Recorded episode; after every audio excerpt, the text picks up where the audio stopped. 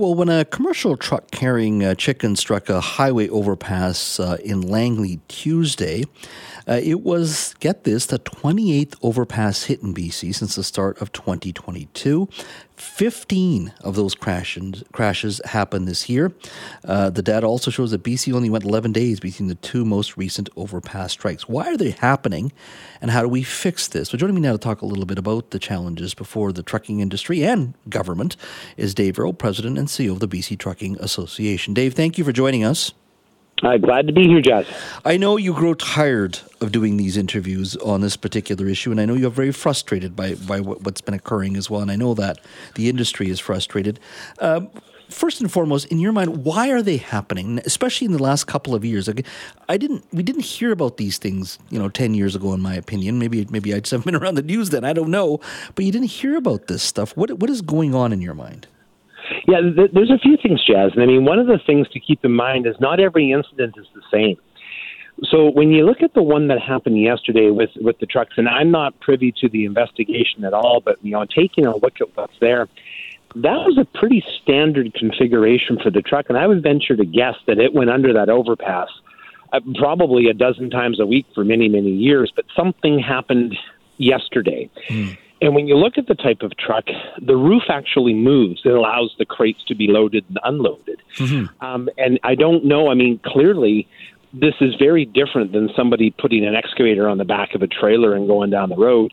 Um, something different happened this time, so it, it's not as um, it's not as clear cut as we've seen in other incidents. That's for sure. Mm-hmm. Now, there's been talk uh, recently in the news that we need stiffer penalties. Uh, do you uh, do you buy that? Oh, absolutely. And one of the things we're really happy to see, and we've been working with the ministry on this recently, is is looking at what that is. Uh, and what we've seen happen with the last two incidents in particular is the minister has used his authority to step in and suspend the operating certificate until they can figure out what happened. You know, and it isn't so much the, the real specifics, but it's a are we dealing with a, a pattern of bad behavior or laissez faire attitude, or are we dealing with something that's a little bit different? Uh, and what I mean by that is when you look at the incident that happened in North Vancouver, that's a big load on the back of a trailer that there was no way it was going to work. Um, the one that happened yesterday, it's a little little different. You know, what something happened um, that was unusual.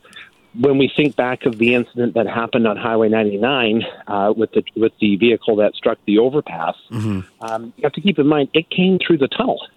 Yeah. So something happened between the tunnel and the overpass. It wasn't that the driver said, well, I don't care, I'm just going to do my thing.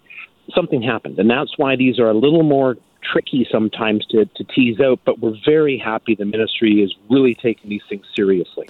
Is this about more training? I know there's training of these truck drivers. Does it speak to the quality of training that they're receiving? Sure does, Jazz. I mean, up until two years ago, uh, the actual content of what a truck driver was trained to do was really variable. You had some really, really good, reputable schools doing a great job, and some not. Uh, and what we saw two years ago was the adoption of a federal standard that standardizes training right across the country. So, as time goes by, more and more drivers will get that training uh, and should be in a better position but we've got to do something about everybody else. Uh, when you, what do you mean by uh, uh, uh, these other folks? What do you mean by that? So we've got literally decades of drivers that have been licensed and trained to variable standards. Okay. So the question becomes for us is to say, well, what do I do with somebody who perhaps uh, you know got their license, uh, their Class One license in 1998 and has been driving a particular configuration of truck? Then they get a new job and they're on a new one. And how do we make sure that they're given the skills and assessed on those skills to do the work that needs to be done to operate safely? We have a lot of immigrants coming to Canada. We have a shortage of labor. Uh, are they getting the proper training in your mind? Uh, students that are coming here as well from some of these private schools. I mean, uh, how much of of that uh, is causing some of this in your mind? I know it's anecdotal. Uh, I'm mm-hmm. making some assumptions and presumptions here, probably, but I think it's the right question to ask. Is is that part of the challenge as well? Well, it's the same conversation, you know, and making sure in the past two years, uh, certainly everybody that comes, they're assessed, and it depends on what jurisdiction they come from and what training they have in that jurisdiction. And before they're issued a license in a jurisdiction in Canada, that training they've done goes through an assessment to make sure that they're actually on par. And if they're not, they have to do the training here. Mm. That wasn't done until two years ago. So we're still in that catch up mode. Okay. Uh, I'm just going to change the subject ever so slightly, only because what's in mm-hmm. the news. And, and today the, the uh, Prime Minister announced that uh, they're going to provide some help for rural residents in regards to home heating, and they're going to pause the carbon tax uh, for three years. Uh, and your industry, uh, just in regards to fuel itself, uh, is a significant impact. Um, can you just speak a little bit about the carbon tax and, and its impact on trucking? Oh, it is. A, it is definitely a cost that our members absorb uh, in their operations, which means that you and me and every single Canadian pays more for the goods that make, make it to their homes every day. Hmm. Um, it's an extra cost. There, there is absolutely no doubt. It's a very transparent cost flow through industry.